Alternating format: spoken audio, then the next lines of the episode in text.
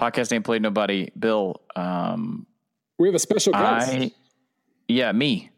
yeah, no, wait. Um, I made a documentary TV show. I wrote a bunch of words. Um, we have been kind of parking all those questions about that to the side. Um, and now we're going to do a little special standalone edition. As you guys listen to this, it is probably early June. Uh, Bill and I are on a much needed vacation, but not really. We're just working on other things. Um, but if you watched the show, which by the way, let's just get all the plugs out up front. It's Foul Play, paid in Mississippi, available on Go90. There's multiple ways to access it. Um, just check out Twitter, SBNation.com for any of the specifics. Um, you see me on the phone a lot on this television show, Bill, and a lot of times, ostensibly, you can assume that I am talking to sources. Most of the time, however, Bill, I am talking, usually at, sometimes screaming about something else to this person, not at this person, um, but just to just to peel the the layers back and let you guys in behind the scenes. We now welcome Brian Floyd, our managing editor, our life guru, and uh, I like to call him my anger Sherpa. Floyd. Hello there. Yeah, it's been, uh, the best part about this was we realized the day before the story published that we were on different carriers and just racked up minutes for two years. It was awesome. Literally in the thousands. So, uh, for those of you who ask questions, we're going to get to them. Um, basically, we're gonna, just going to talk about anything and everything to do with the show. Um, this is not a normal Ask PAPN, although I will do the intro since it just popped into my mind. This is the uh, podcast name Played Nobody. It's a college football marriage of numbers and words. My name is Steven Godfrey. You can reach me at 3rdandGodfrey. That's the robot Bill Connelly. He's the inventor and proprietor of the S&P Plus analytics system. He wrote multiple books that you can purchase on the Amazon.com or maybe a brick and mortar shop if you live in some highfalutin area. You can reach him at SBN underscore Bill C. Bill, it's going to be so tempting to ask Floyd a Wazoo graduate mm-hmm. and resident of the state of uh, Washington about the Pac 12, just so we can keep the streak going of caping for the Pac 12, which has gone on for four or five episodes this, this May and June. However, instead, I will explain, um, I guess, talk about this whole process. Um, I'm actually curious, like, uh, Floyd, you were there at the conception of this. Bill, you bore witness to it. Um, you, you, we can we can reserve the how many times I was an asshole about stuff later, um, or how awful I was to work with during different periods of time. But um, well, I love you too. That was a really well timed throat clear. Um, me, sorry. Floyd, give me your recollection of um, because in a lot of ways this goes back to the 2014 story, Meet the Bagman. Um, explain to me a little bit like you and Spencer Hall kind of took some information I gave randomly a couple times about different functions in the SEC and how some things worked. And then you sort of came to me and pointed and said, this is the direction you need to go in. What was, just take me back there. Yeah, I, I, can't even remember what the story was, but you were talking through something, an idea, and within that, you were like, "Yeah, there's these guys that pay players called Bagman." Okay, cool. And you had mentioned like, "No, I, I, can kind of do this," and so we said, "You know, forget the other stuff. Like, deal with this." Um, and then I think you sat on it for a while. We finally published it right after you got hired full time, um, but it took a lot of Spencer was really good at, at, guiding the creative direction and figuring out what this was and, and, how to go about it. And then we all just kind of worked together on the logistics. Actually, publishing the story was not easy, um, but we had a bunch of fun doing it. We were able to tell that story. And then nothing really happened for two years, right? Yeah, pretty much. Um, it was a it was a long time building that first Bagman story. Um, it was really weird because we didn't know how to tell it it was very strange. I remember because what Bill does, um, Bill gets to be both very successful and sensational, but also prolific. And uh, I can actually remember it was right after I got hired, and you guys said go write the Bagman, and I was like, okay, well, I'm I'm like officially hired now. I'm not just a contributor to the to the company, and kind of like fell off the grid for a while because it was really hard to track a lot of these people down. Actually, I don't I don't know if a lot of people know this. When we first did Bagman I think I said this in a meeting and you guys all smiled at me like I was, you know, I had just suffered head trauma. I said, we're going to go and get a bagman for every school in the Southeastern Conference, um, which did not pan out unless Bill is doing something up there in Columbia that we don't know about. I pay for parking passes. So, I mean, I, I pay the scholarship foundation that goes to. You're No, no, I got nothing. I got nothing. I, I'm, I got nothing. I think that does qualify you as a booster. You are a season Well, ticket yes, holder as I, well. I am a season ticket holder, so yes. Oh, wow. Okay. I'm just going to have to kind of change the way I talk to you now. I did not realize that I was working with a booster I'm a this big entire time. I'm a big biased homer, is what it comes down to. Uh, well, I mean, you certainly have an anti-Kansas bent, but that's for another episode. I'm also, Um, I'm also never wrong about Kansas, so I've got that well, going. who is? Who is Hey, other than Jason Kirk? I was about to say somebody lost a chicken bet about Kansas not too long ago. Wasn't me. Wasn't me. Can't recall. Didn't happen. Um, Floyd, take me back also to the mission statement because a lot of Mm-hmm. people have asked me for a long time, and it's just I feel like I'm kind of bringing in a parent or a supervisor to like justify my statements now, but. The, believe it or not, the idea was not to hire someone with a degree from Ole Miss and then throw him in Mississippi for like five years, um, who's who's supposed to be a national sports writer. This was above all else and and above any partisan concern if you're a fan of whatever school a chance to show the ncaa for what it is and that's how it really connects to the dna of bagman which is we just wanted to show this thing for what it was it, it was about the ncaa Mm-hmm. it's over both on the podcast there Bo. So they don't Or- call him the best or color man sorry. in business for nothing, folks. I'm telling you what. Um, Floyd, what I like at the time was it like that seems it's weird because we take it for granted now, but nobody swings on the NCAA quite like we do. Was it just like at the time? Was it just like, hey, you know what? Let's just let them loose. I mean, it was as with all things of the Bagman stories. Like this was all kind of an accident in a way, um, and not an accident. Like they, we did a bunch of things that kind of made things happen, but we weren't looking for this. We weren't looking for Leo Lewis. We weren't looking for anything like this specifically. Um, this this part of the story started about two years ago in March 2016. Um, and what we were really looking for was just like it was a thing with Godfrey. We were just kind of looking to find a rhythm, looking to find some stories. Um, didn't really have anything, and then Laremy Tunsil took a bong rip, or it was shown on TV on draft night. And just by stars aligning, that happened again. Be Ole Miss because the universe is karmic, cosmic, whatever, and, and so that was the thing that we had to point Godfrey at anyway, and would have. Um, and that led down a bunch of rabbit holes that finally went to the NCAA about something completely unrelated again. And they laid out the mission statement and come back. We talk about it for a minute. And, you know, it's about protecting the integrity of the game. It's about protecting student athletes from being preyed upon. It's a lot of things you've heard, but explained in their own words. And it made sense. There was a point in the call where Steven was like, you know, this, this does make sense. Like it makes sense in a vacuum. I get what these people are saying. They believe it and we kind of paused and like, what happens if we step back from it? and it was funny because it was like it all falls apart. We both just kind of looked at it and go, everything falls apart. Um, the mission statement makes a lot of sense, but you realize the thing causing all these things that cause athletes to be preyed upon, cause people to get paid, is the system of amateurism and how the NCAA enforces it. And so from that point forward, we were able to kind of look at it through that lens, and then also through the lens of like, who's actually suffering harm here? Who is harmed by the proceedings, by what triggers the proceedings and all that, and just really looking at it almost like because I do it this way, like a math problem. Right. Um, I'm going to jump into a question real fast, and shockingly, it's going to come from a Wisconsin fan, keeping with PAPN tradition. Uh, ben Pasco asks, "How much do you know about Big Ten recruiting as it compares to the SEC? Do all the schools have bagmen? Some, or should I just assume that everyone is dirty?" So, uh, I welcome everyone's input here because we have, we do have um, a collection of upbringings here. I mean, Missouri is always interesting to me because it aspired to be a Big Ten school with quote unquote a Big Ten culture. It came from the Big 12. It was formerly of the Big Eight, and now it's in the SEC. So, Bill, much like the state of Missouri itself, you're, you're sort of at this crossroads of different cultures that all kind of butt up against that area. Floyd, you have the I wouldn't say extreme opposite, but a comp- it's definitely a different worldview about this kind of stuff out there. It's not like it doesn't happen. Um, it's just a different mindset. And then I obviously have the tried and true SEC experience. Um, so my boilerplate answer, and I've been doing radio promotion all day for the TV show, is that I my it is my strong informed belief that anywhere that you find millionaire boosters um, that are more passionate about winning football games than anything else in their life, and you find an unemployed labor force, this is going to be happening.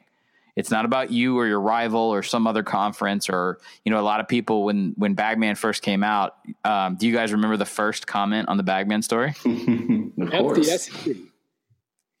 Yes, F the SEC from a Michigan State fan. So, um, you know, hindsight and all, Michigan State not immune to their own scandals. I think Michigan State and all their fans right now would probably trade straight up with uh, with Ole Miss. I think that's a fair. I don't know, maybe not because they're on they're not on probation for all the horrible things that have gone on at Michigan State. They're not on probation, so I don't know. Maybe that's a maybe that's the world's worst like uh, radio hit conversation topic we could have is like would Baylor swap places with Ole Miss? But let's not let's you not know? even uh, let's not entertain that too much.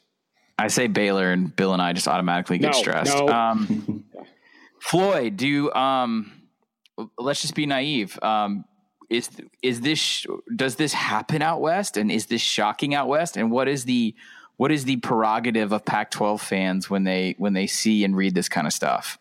I mean, it does happen out west, and like at the same time this case was going on, another fun case was going on um, in parallel with USC, and USC is obviously the example they hold up, say, hey, it's cheating out west too, but everyone does it. It like you know, I'm a Washington State grad. It's kind of bottom of the barrel in terms of money and prestige in the Pac-12. And there's been stories going back to Ryan Leaf's day about players getting paid, agents doing favors, things like that happening there as well.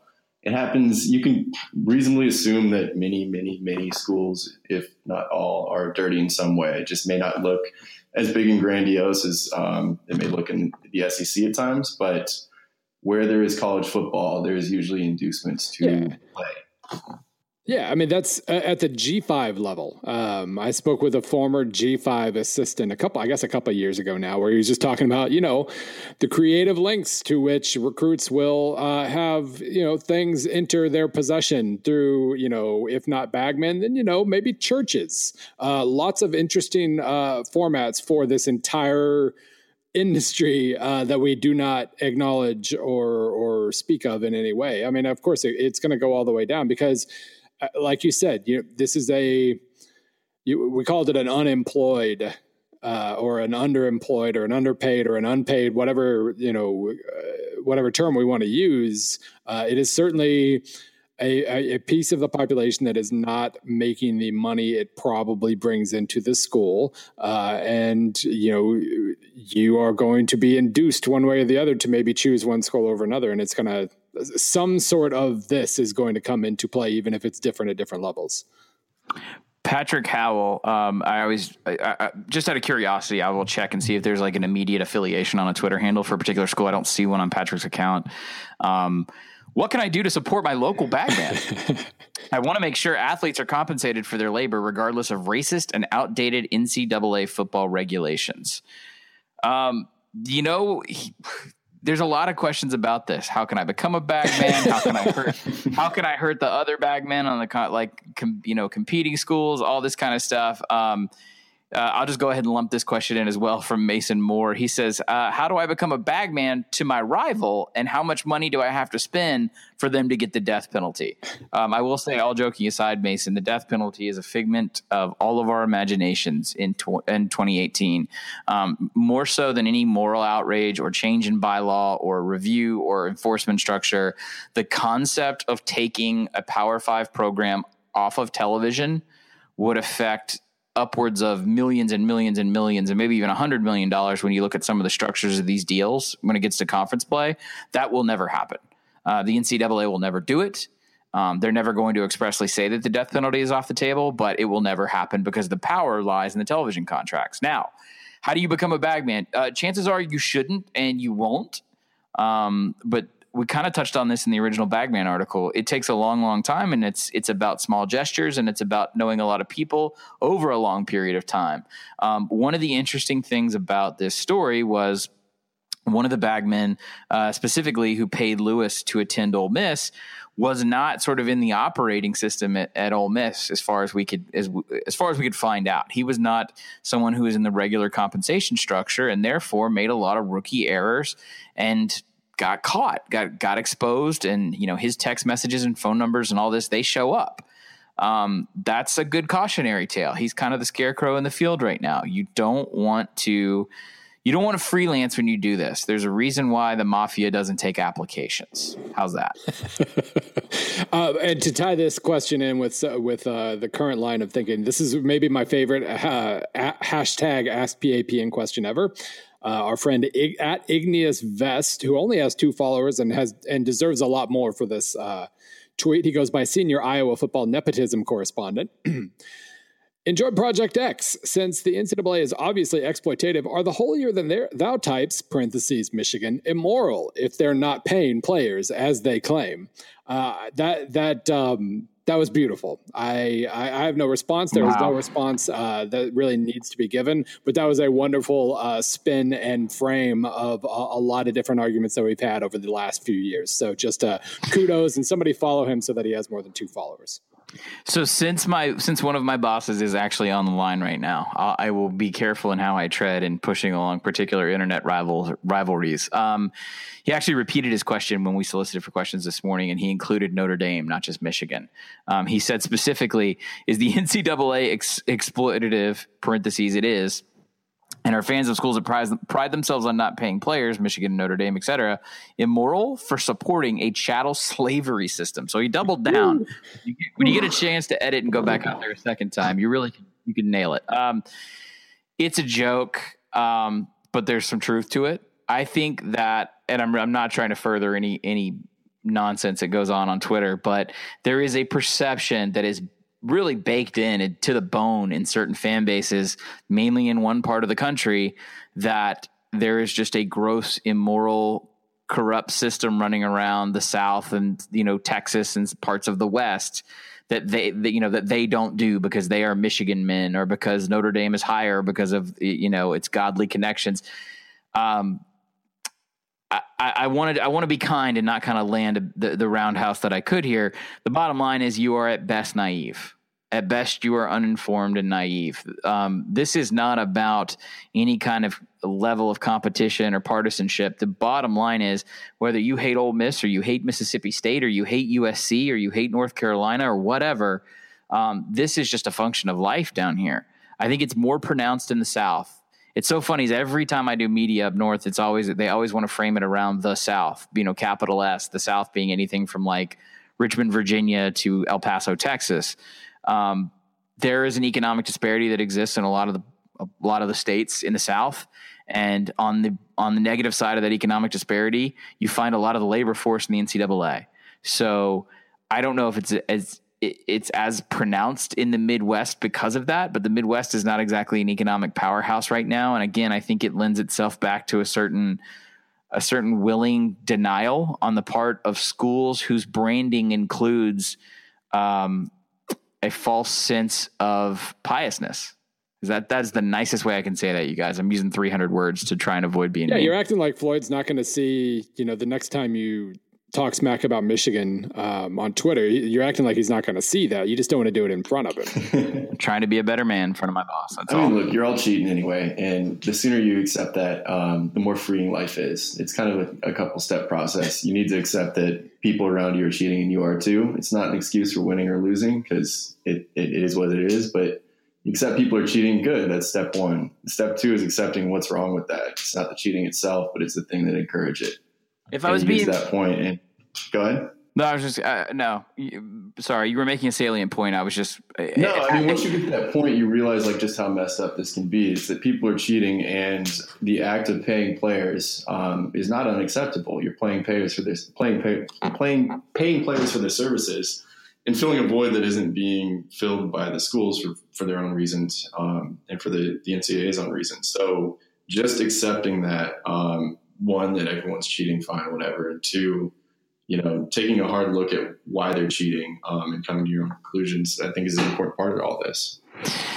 It's a big old mess. Um, I'll address it head on just because I think people have taken it out of context. I, I mess with MGoBlog, and, and I know a lot of the guys that work at MGoBlog, except the main guy, Brian, who, Bill, you know, right? Yeah, he's always been uh, very nice to me, and I've always been very nice to him. So, you know. So I was in a hotel room one night after covering the LSU Florida game season before last, and out of literally out of nowhere, I was sitting there like drinking coffee and working on a story, and I think he was drunk and and just came at me – um, Vanderbilt was beating Ole Miss uh, on TV, and kind of started just jumping all over the mentions about Laquan Treadwell, who at one time was a Michigan verbal under Brady Hoke. He's from Crete, Illinois. His teammate Anthony Standifer was on the roster at Ole Miss when he was recruited to Ole Miss.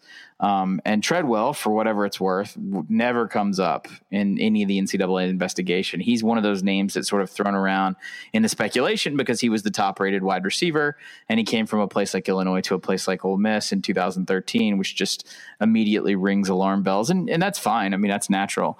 Um, he jumped on me about the 2016 reporting thing, which is something we can talk about in a second. Because as Floyd knows, I I really wore that cross internally uh, and was very frustrated, and and honestly very grateful that SB Nation allowed me to probably insert more voice than I normally do into these pieces, and and even use the first person, which is not something I do commonly, and talk about the deception and the misinformation campaign that was carried out by Ole Miss and Hugh Freeze in January of 2016. And so MGoBlog kind of jumped on that. Hey, you were carrying water, da da da da da. The bottom line is, uh, I think people get hurt and angry and upset when they lose in this battle. When they lose, when their school gets outbid, or or power programs that do this so consistently you know, suck up the talent. That's when people want to talk to the NCAA. That's when boosters want to send in tips. Um, I get that. I understand that. And one of the things I actually talked to Floyd a lot about was my perspective having gone to Ole Miss and the way that we talked about Mississippi State. Because Floyd, Wazoo's a lot of fun things on the internet. We talk about the fireball and the crazy, the crazy fans and Mike Leach and all this stuff. But Wazoo is a you know, land grant school in the middle of nowhere, much like Mississippi State. They have an in-state rival in Washington that's a lot like Ole Miss, and that they're you know sort of toity liberal arts, um, you know, kind of a more concentration of power in terms of you know creating lawmakers in the state and that sort of thing. So, f- from your ag school uh, redneck perspective, um, mm-hmm.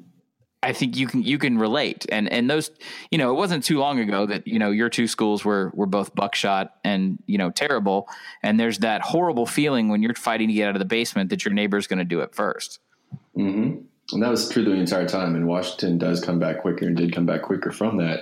And as it's happening, you could just kind of see like, oh, this was the chance, and we don't get it. And it was interesting just throughout the story that whole dynamic was kind of on on on display throughout the, the whole thing. It was the ag school versus the you know the the other school in the state, uh, which is Washington and and WSU being the ag school, and like this relationship is not you know unique. Um, however, it burns with a, a certain passion in, in Mississippi, but it was incredibly relatable. And from my side, I was like, okay, you know, you're looking for any way you can to kind of one up your rival and, and keep them down, to be honest, because that's what you have to hang on to a lot of the times at the ag school or at the land grant school. Um, and so it was interesting to watch that that dynamic throughout this and just kind of understand like, okay, you know, different part of the world, but it still kind of works the same. Yeah, I grew up with Oklahoma, Oklahoma State. It was the exact same dynamics to a T. I think that uh, one thing we should be super clear about is I, I thought the final story, Crooked Letters, we really, really, really did our due diligence and we you know, we contacted everyone involved in the story. I contacted the Mississippi State reporter Steve Robertson, who kind of brought down Freeze, who is you know an unabashed, admitted Mississippi State homer. Um, and I, I, I kind of I talked over things with him and how they felt like they were portrayed, or uh, sort of you know they being both Mississippi State, but also how you know what his role was.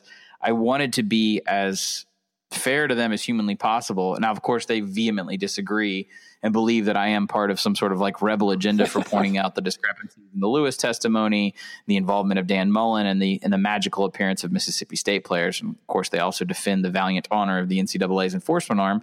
And most fan bases do uphold the values of the NCAA's enforcement arm when they are coming down like hellfire on their rival. That's kind of how partisanship works. So none of that's surprising. But I just want to be clear, like if you are if you want to cheat, you need to read this article because Mississippi State yeah. pulls it off, and I mean, just like you kiss the fingers, it is just magnificent how they were able to compensate Lewis, have the NCAA find out, and then essentially shrug at him. It's like that line on Westworld. The you know enforcement basically looked at the payment that he received from his teammate's father and said that doesn't look like anything to me. Um, that's how you do it find a member of the fi- find someone who has a pre-established relationship with a recruit that does not involve any kind of boosterism and funnel the money through them. It, that's been people have been doing that for a long time. This case illustrated a really smart way of going about getting in the money and creating one extra person in the middle that really gums up any kind of indictment that the NCAA could have in terms of labeling someone a booster. It was really smart, to be totally honest. So, all right. So using Lewis then as a jumping off point, let's um let's circle back to kind of what I thought was the most interesting part of Crooked Letters itself. I, I mean, the, the the TV show too, but the the written piece did a really nice job of just hammering this point and coming back to it and hammering it again. So, the NCAA's mission. This is what Floyd was talking about. Uh, you know, the thing that just falls apart the moment you stare at it for more than about five seconds. Um, in in your piece, I'm gonna I'm gonna quote your piece here.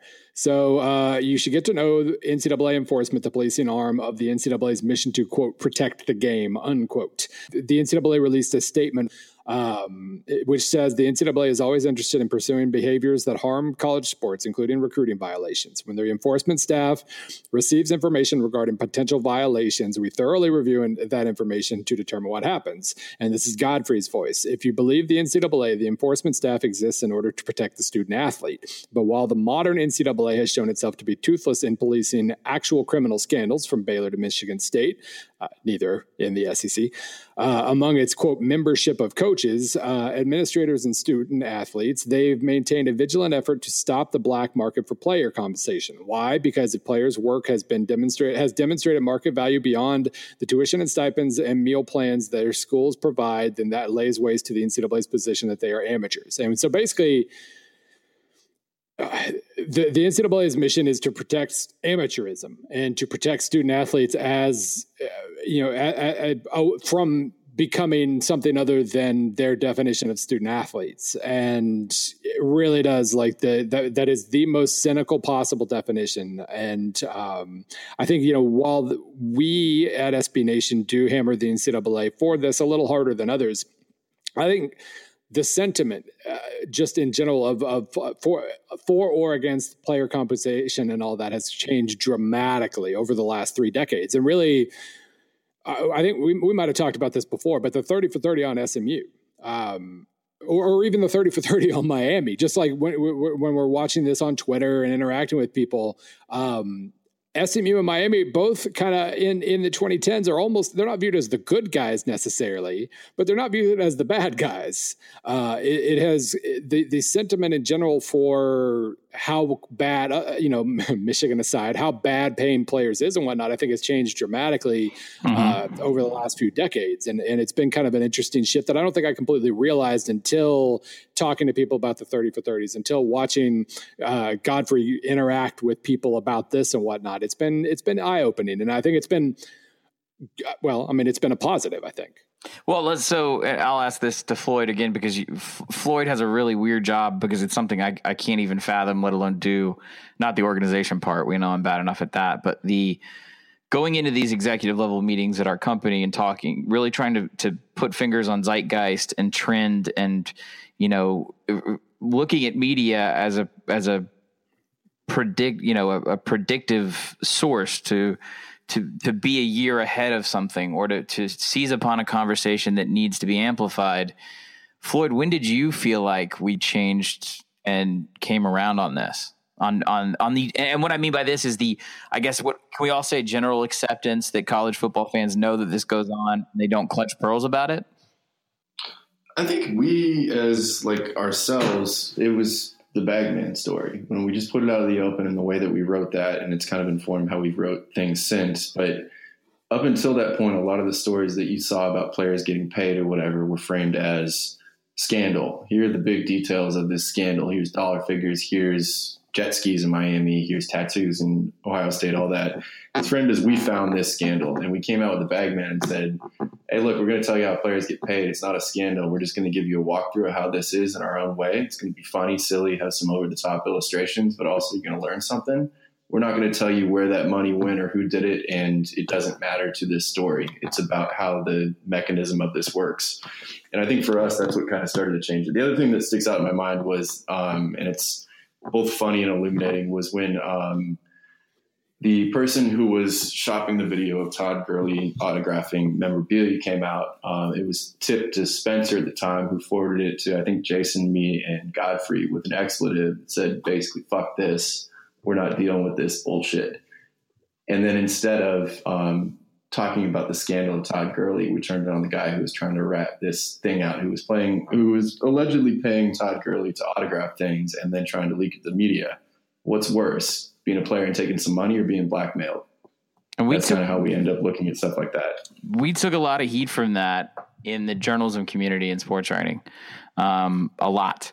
We took a lot of criticism from people who are prominent voices in college football media because we just didn't care about the alleged crime and still don't. I mean, I really think that was that was the mantra. It was it was weird to me because fans and readers and and not just the SB Nation community, but people in general you run into at a bar or you know, you tell someone what you do for a living and you start talking about the sport, they all seem to have the same temperature. But when I go on these radio tours to promote these things, it's there, there's a certain level, and I don't want to. It, it's not just a line of age discrimination on I, I, because you know we made the jokes about like there's these little islands of Michigan and Notre Dame fans, and you know it, we pick on them, but there are others out there that just really feel like this is this is a, a true moral sin, and they're doing it quote unquote the right way.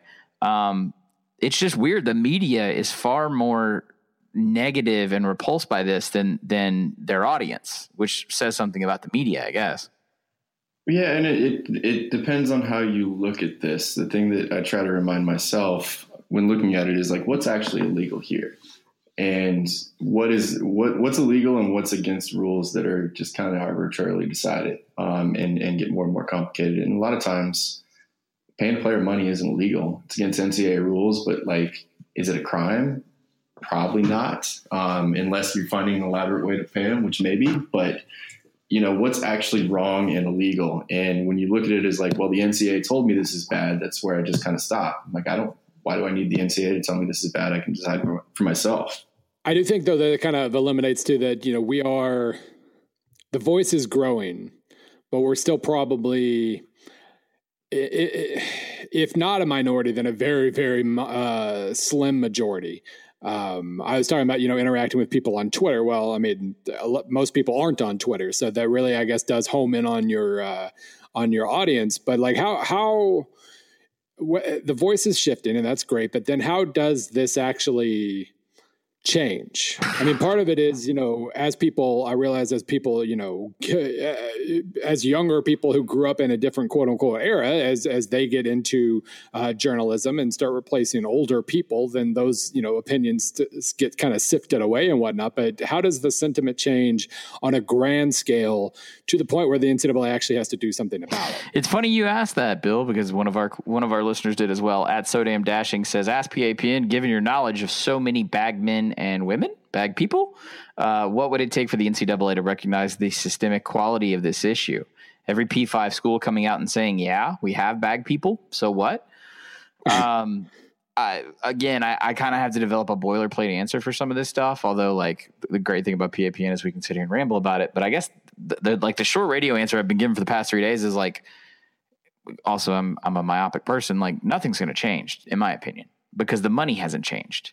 One of the things that was really, really hard to do in this story and made me a very miserable and person, miserable to be around too, for a while was Brian and several other people at SB Nation, as we were putting the television show together, it was part of the agreement in the show that we would accompany this with a written piece, which is it's hard enough to make a TV show. It's even harder to do one of these pieces and then to do them simultaneously and kind of have them at least, if not speak, you know, if not dovetail in their narrative, at least be complementary of one another. I had to figure out a frame for this, right? I had to figure out like, what did we all learn here? Why are we doing this? If I'm writing an authoritative piece that goes all the way back to Houston Nutt being a bad football coach and ending in the smoldering ruins, you know, of, of Covington, Kentucky, what was the point of all this? And and I guess it's a cop out, at least in the opinion of some people. But my point was that there is no point of this. Um, I don't think anything changed. I, in fact, I can tell you in 2019, Bud Elliott's been on the show before. 2019 is going to be arguably Mississippi's best recruiting class, the state of Mississippi's best recruiting class in history. And so you have the two in-state schools, and you have the G5s, and you have a, a lot of other P5s that are in the state recruiting right now. It's not like the state of Mississippi got hit with a two hundred million dollar cash incentive all of a sudden. These people got pulled out of poverty right? It's not like we're giving stipends to current players. Nothing changed. So everyone asks like, "Oh, you know, why is this different or what did the Ole Miss case teach anyone?" It's like just just don't get caught. But Bill, to your point, like as far as pushing the conversation, I, I mean, I, I think the only thing that makes people in power, you know, worry is taking away the power, which in this case is the money. So re- really, the question I'll pose back to y'all is, how do you affect the, how do you affect the ends on this? How do you affect them financially to make to make them create change? It's lawsuits, right? I mean, in that, like, we're just basically praying that the courts do something that forces the NCAA to make a uh, uh, make a thing, make a make a change of some sort. And I, I really, I, realized we were all very unanimous in our reaction to the Condoleezza Rice uh, report that the that the NCAA asked uh, for her group to produce about uh, the current state of basketball and recruiting and whatnot. Um, and I know we were all very frustrated that she you know, basically went out of her way to not acknowledge the single biggest issue involving all of this, which is, you know, players making money off their likeness and whatnot. There wasn't a word about that in the report. And in interviews afterwards, she said, well, we couldn't say anything in the report because of uh, pending lawsuits and whatnot, which was a complete and total cop out because it wasn't a legal document. She could have said it, it, was a list of recommendations. She could have said whatever she wanted to in the report. Um, and so, but you know, she took the biggest single biggest issue right off the table because of quote unquote lawsuits. But that's that's where it is. If one of these sticks in the NCAA some somehow, some way, the NCAA has to acknowledge uh, that a times have changed, and b the the definition of student athlete was cynical from the start, uh, and and was really just a, a way of, of avoiding playing, uh, paying player compensation then that's really the only way this changes because otherwise, you know, sentiment grows, but the people in charge are making the money they want to make, and so they don't have any reason to change. You have to take that money away, and that that's not going to come from us. It's going to come from where Floyd has to step in sometimes and, and, refocus me and calm me down. Is is you know, and, and this is me sort of eh, eh, publicly copping to. I don't know if it's a weakness, but it's definitely frustration. Like journalists get naive. I think you have to make yourself naive to get the work done sometimes and then I have to kind of pull myself back into my normal normal cynical ways. So in the middle of doing this, you really have to feel like you're not affecting change, like affecting the NCAA's decision on Ole Miss one way or the other. I could give a shit regardless of what people thought. My thing was about let's show the system. Let's let's show how broken the system is because then when people see how broken things are, they're going to they're going to rattle their sabers. They're going to use whatever influence they have, even as a base level consumer of the product, and and and fight for change. And of course, you know, none of that happens. And I don't expect that from the establishment. A, a good rule in America is that people with power don't give it up. And if you give the if you give the labor force in college football power, you are you are conceding a tremendous amount of power. So that doesn't make me mad. That's logical. I think where I get furious is when that and Bill, we let off uh, uh, an episode with the with the Condoleezza Rice stuff. What a month ago? Yeah, whatever just, that was. That time is a concept. I don't know. I, I, the reason I remember this is I was on the phone with Floyd because I had just filed draft 1.5 of that of the Crooked Letters opus. I was exhausted, and this stuff comes out, and it's one thing for them to do the sham committee and the sham statement and do their normal sham thing at the NCAA. Like I don't get mad about that. That's just my target. That's what I'm tasked with doing. Where I got frustrated was this this chorus of kiss ass media that comes out and says, "What did you guys expect? What did you guys expect?" well, what we expected was you the NCAA not to be that disgustingly pandering and disingenuous. If you're going to put together a commission to study the the scandal that's going on with the FBI and basketball and not address the one thing that could fix all of this, yeah, we, we do expect you. I mean, if you're if you're going to be that pandering, we're going to criticize you back for it. Yeah, and a lot of what they're finding and all that too is is that a lot of these things now are having kind of some real legal implications on the back end. So, you know, college basketball players potentially being paid, shoe companies, all that. The FBI is involved. The FBI is a very real investigative arm, and you know that may force you to do something. Additionally, it feels like, and I may be wrong, uh, but it feels like there's more of these kinds of lawsuits happening as lawyers are testing the NCAA as well. Um, in all this, whether it's U- USC or um, Ole Miss with what's going on there and, and how that can kind of like take things at the NCAA. But all of you, right? Like there's public opinion, which cool, and like that's something that just shining a light on how this happens um, allows people to make their own judgments. But really, what would change something is more powerful people than us and um, lawyers that create exposure and precedent in some of these cases that might make the NCAA uneasy about continuing to go this route. Is I guess the question back to both of you though is when could you see a day when players could get paid in terms of fine like in terms of time frame? Is this five years, ten years, twenty five years, not in our lifetime? I think before I answer it, I'd have to ask what how you address Title IX. To me, that's the big that's the big mm-hmm. hang up. You could well, address it next year if not for Title IX. Well, right, and this is where I wanted to get to is um, like if if if the NCAA called the three of us tomorrow and said, "Here, we okay, fine, we need to make a change. We're going to put you three in charge of it." Um, I'm not going to hold out hope that that happens, but if it does, how do you go about it? Because it is it is tricky. Like Title Nine and all these other things. Like what I, I, think what frustrates me is we haven't even gotten to the stage where we could acknowledge the Olympic model yet. I mean, I've obviously written about the Olympic model before. A lot of people have but you don't even have to like go through your university. You don't have to because that does introduce title ix issues uh, of you know you can't just pay the football team. You have to pay a certain amount uh, or you have to pay pay all scholarship athletes or whatever and do they have to make the same amount. And is it one pool for women and one for men? There are all these weird issues that would take a very long time but it, either in the meantime or just instead of you can go the olympic model route uh, and and try to address that because it is weird and it is complicated. And I, I get kind of we all have at one point or another said something to the effect of you know just pay the players already or something like that mm-hmm. and it's mm-hmm. not nearly that easy mm-hmm. and i acknowledge that easy it's just that we haven't even gotten to the point of, of figure, trying to figure out the how of that. It's just basically we say just pay the players, and the other side says, well, what about this one thing?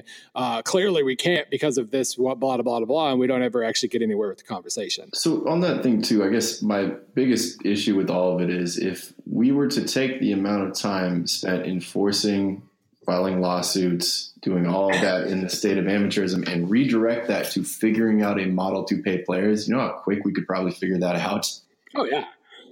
That's what kills me. Is we're still stuck on the initial, you know, is this a thing? And you can kind of see things crumbling, and you're just fighting for your life with that. And it's like, why?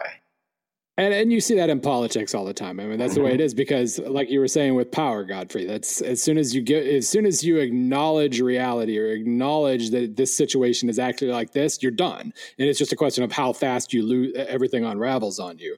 So I, I I get it. I hate it, but I get it. And um, it, just like sometimes, I guess in this case, the courts have to acknowledge, make you acknowledge reality, and, and, then go from there. But I don't know. At CFB Manifesto asks, what has changed in bagman culture in the South over the, over the years to where, for instance, Alabama goes from having the Albert Means scandal to being apparently squeaky clean as far as the NCAA is concerned. Now, real quick let's figure out what's changed at Alabama since the Albert Means scandal and right now.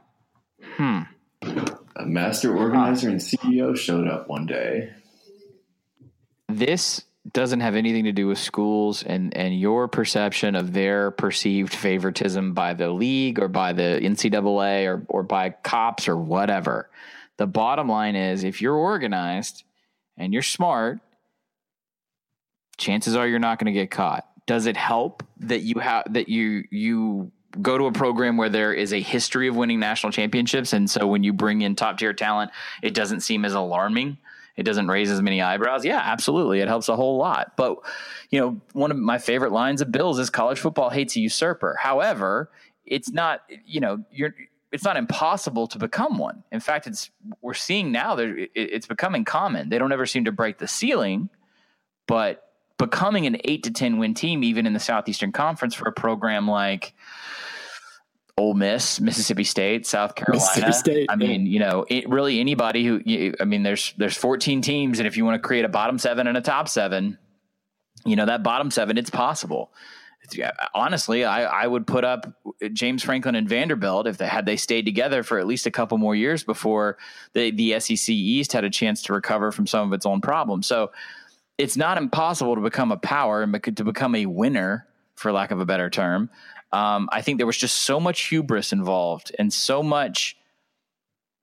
I, I mean, honestly, maybe because I'm just tired at the end of a media tour, dumb shit that Ole Miss did or didn't do or then tried to cover up. I mean, another another tough thing for me was trying to tie in all of these different stories that I've written over the ca- the course of 4 years and then create like a linear narrative, you know, um, this happens so because of this, this happens so because of this. And you, you get into causation. It's one of the things that uh, Brian and I talked a lot about. It's one of the things that Nate Scott, my my features editor, and I talked a lot about. Um, uh, if you play the causation game, which I know is dangerous, like all you all UCF jokes aside, when we do causation with wins, losses, and that kind of stuff, like it tends to fall apart. Bill's very good at debunking that. This is a different circumstance, and the bottom line is, in January 2016, if Hugh Freeze and Ole Miss decide not to create this big lie that gives them a temporary gain in recruiting, but a long term deficit, because we all found out because the NCAA came out and publicly said when they delivered the NOA and they knew that they knew they were going to get caught. It still it still astounds me to this day. They but instead of that, oh, go ahead. Oh, they left so many stupid breadcrumbs. You made that point in the story that the NCAA was already on campus the whole time, and then you brought in a bunch of people that just tripped all over themselves and left so many crumbs for the NCAA that you almost had to be stupid not to stumble into something as an investigator. And then, as you point out, if Tunsil, if that Tunsil thing doesn't happen after everything else happens, yeah, yeah, Tunsil thing doesn't happen, it still might not go down the way it does. And and if Freeze doesn't, you know, contact, you know, certain, uh, you know, what, was it? Tampa was that the area that code? Yes, that the, Tampa the area code escort, was yeah. The, the escort we, service came from. If he doesn't call that from like a state phone, then right. he's he's probably still the head coach. Oh, absolutely. And the bottom line is, when you when you work it backwards, it all comes down to this. In January of 2016, rather than lying to me and lying to, and not only that, but telling their entire network of people, staff, coaches, boosters, everyone kind of carried the same bucket of water. But had they decided not to do that, and they'd done what what any other self respecting national power would have done, which is, um, I think it's Brett McMurphy was the first person, according to the phone records, that called.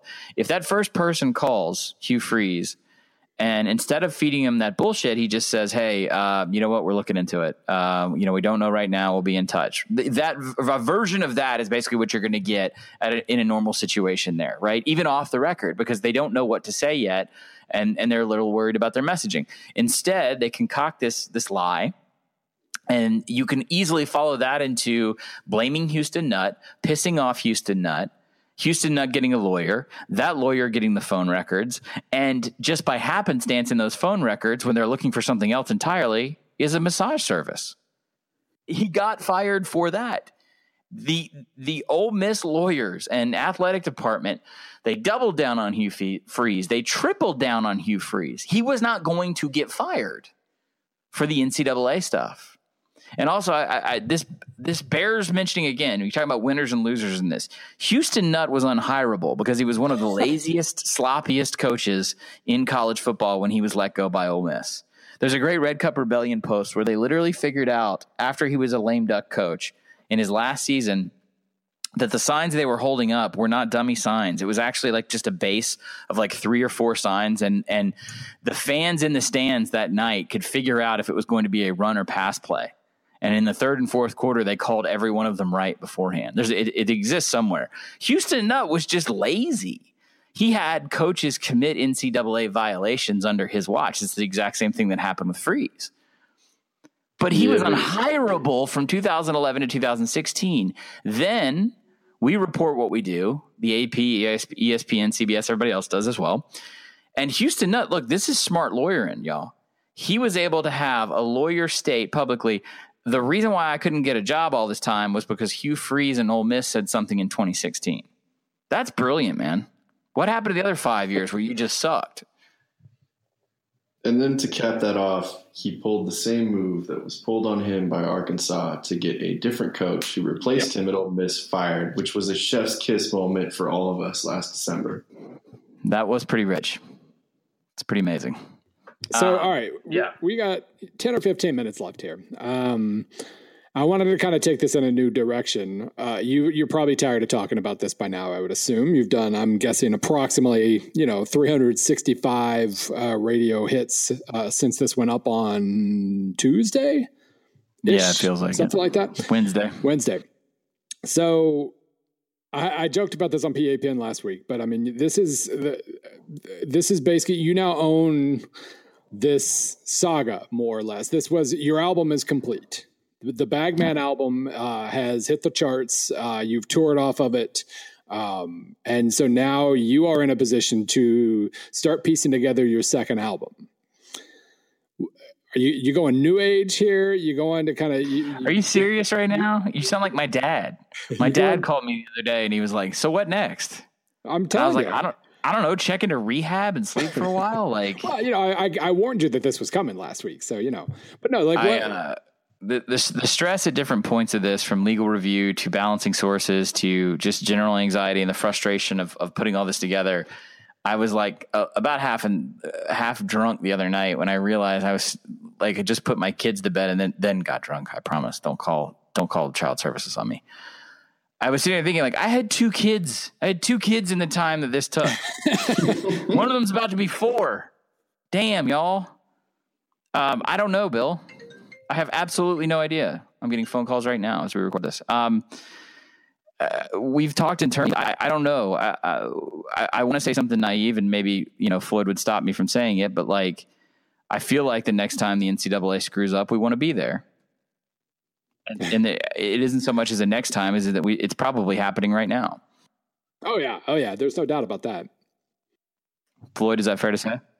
Oh yeah. I mean, like we just to distract you, we started talking about what was next before the story was out. Yeah. But um, you know, there's a bunch of different things. It's just it, one of the struggles the entire time with this was that you can't remake that original Bagman and that original Bagman feeling that was kind of a once and a whatever. And you know, it was putting aside that and, and be like, you know what, not chasing a big story. We're going to chase some little stuff and see what it adds, adds up to. And eventually, turned into a big story that kind of caught to that level of Bagman, but um, just aiming for the fences we found was difficult. And the way this story came together was just aiming at little stuff, some of it unrelated. And it was like, oh, okay, there's a story here and we're going to track this down and it turned into something bigger and bigger. But I don't know, like that's one that I think, you know, we're all going to sit down and talk about is like, what topic do we want next? We'll figure out the story that goes into it. But is there kind of a section in sports that we I, I mean, I after? Do, I, I do so think uh, I, that there's a danger in becoming an evangelist. And, you know, I don't know how much uh, – I, I hate saying this because then it's gonna it's gonna happen, but I don't know if you can get a better example than what happened between Lewis, Mississippi State, Ole Miss, and the NCAA as to how corrupted and messy this thing got and, and what the NCAA is willing to do. And if I keep doing this and keep chasing it, then I, I you know, there are other stories to tell. There's other things to do. Um, but it is something that we want to be persistent about. So you're going to basically, you're going to travel the world you're going to travel the world for a little while. You're going to go visit the Maharishi. Yeah, that's that's uh, what I'm going to do. well, Maharishi's the Maharishi's dead, I believe, but um, you're going to go find your muse, mm-hmm. and when you're ready, you're ready. You paying for this? Sure. Okay. Yeah, I'll get right, I'll get right on my and I'm to go drive down to the beach and see my kids. Um, yeah, I, I, I, don't know what's next. I mean, this is five years. It's weird. Like it's an existential crisis, believe me. And that's why, that's why we had Floyd on because Floyd is the recipient of those phone calls where I'm just sort of staring into space because when you work on something that long, and then for me as a journalist, when we were approached about the television show, like that's not new. Like it's, it's, or I'm not, sorry, that's not new. That is new, is what I meant to say. Like that was that was something that we didn't know how to process at the time. I sure as hell didn't, and it became something that like added a, an extra level of stress. It was a great opportunity. I feel like I'm a coach right now talking, but like um, it was all hard, and and I hope we got it all right. I feel like we did, and now got to figure out what's next. You just the, the hardest Bill, part of that. Bill, you're going to freak me the hell out. no, I mean, like throughout that process, I think I realized at the end of it that one of the hardest parts was that we realized during the process and during the reporting that more or less, and I'll be kind of charitable about it, everyone was telling their own specific side of the story, whether that was true or not. And it became just a complete mind game because you realize that everyone's probably lying to you, everyone. Mm-hmm. and figuring out where the truth was coming from or why these people were telling us what they were telling us. Um, that took hours and hours and hours of phone calls and follow ups and everything else. And, and you basically got into a situation where you could no longer trust anyone that was talking to you because they all had their version of the story. They all had, had their version of the truth. And it became really, really hard to separate and dig down into. Um, and that was probably the hardest part and the, the most mentally taxing part till the end because you had no idea who to trust. Yeah, absolutely. And, and, to me, it's if you take anything away from the story, it's that everyone does lie, and the reason they're lying is self preservation, um, and the reason they're having to preserve their self worth in, in, such a damaging way, in such a deceitful way, is the business model and the setup created by the NCAA. yeah, but I think that I, I was say I think that about does it. Unless Bill, if um, God, I feel like I have to put together a, uh, a pitch sheet for you tomorrow on what I'm doing. Well, I just know that the way my I, I you know we're we're kind of different in this regard, but like I. I, I start get stressing out if uh, I don't know what I'm doing next, but but I also didn't uh, chase something this big before. So you, you, what's next for you is Pensacola. Yeah, and by and the way, Pensacola. By the way, how's James Carville? Uh, you know, how, how, how long did you guys hang out? So common misconception there, um, and, and, it was weird because I, I told folks if you had questions about the TV show stuff, like I'm really bad at keeping NDAs. Believe me, my bosses know. I was just going to spill on the TV show. I did not get to interview James Carville. We had to send a we had to send a second unit because one Carville keeps an incredible schedule. He was leaving to go to uh, somewhere in Asia for two weeks. Yeah we had a window of time in which I could not even from Nashville get down to New Orleans and then up to New York where we were doing post production. So we sent a second unit and we created the questions for him. Um, so that kind of sucked. You that's the, you're the fifth or sixth person in the last 24 hours who asked me like, what was it like with James Carville? And I am not on the other end of that camera. Every other interview you see in the piece, with the exception of I think one other, I am there for. Bummer. Yeah, I know. And then you can also just watch me slowly dying. Um, as Floyd, that was Floyd's favorite part. Floyd, Floyd kind of came in um, as one of the producers on the show and had to review a lot of the footage and, and double check. And, and really, he was tasked with something that's never really been done before, which is you know, managing the, the construction of these two different en- entities simultaneously. And in doing so, he would always call me and laugh about how terrible I looked progressively. If you, if you went chronologically in the footage, you could just see the stress eating me alive. So yeah, it's great. I need to go get a physical. There's a, because of the magic of TV, one of those scenes, and it's interspersed throughout it, was shot well after the fact, kind of as things are winding down, and you could really see the progression. It was beautiful. Um, I thought you hit rock bottom when you were at the Egg Bowl, kind of dressed up in the in the beanie and everything else they showed you on the sideline. Look, I have yeah, a, was okay. Like, that's, that's it was cold. No, no, no. It was freezing oh, cold. Oh, yeah. And I have a large head. So if I put on like one of those Carhartt like skull cap things, it just looks like a giant furry mushroom top. I look like Toad from from Oh, they, Super they Mario. artfully shot you sitting outside, like exhaling in the cold air, and I was like, "Oh man, this is not a great place." But anyway, yeah, long story short, I thought that was uh, exhaling, bottom, but it was not. exhaling in the cold air. That's all I was exhaling, as far as anybody's concerned. um, all right, guys. But you, when you get to the scene in New York, we wonder if you're okay. You were okay, um, and it turned out well. And it was a ton of work that was like really cool to see come together and kind of get to ride along with. So it was a long, long two years, but. Um, got a hell of a story out of it. And let me let me ask you this to finish up, just yes. so you know, as an apology yes. for stressing yes. you out ten minutes ago. Uh, who of of all the you've gotten a lot of compliments in the last week.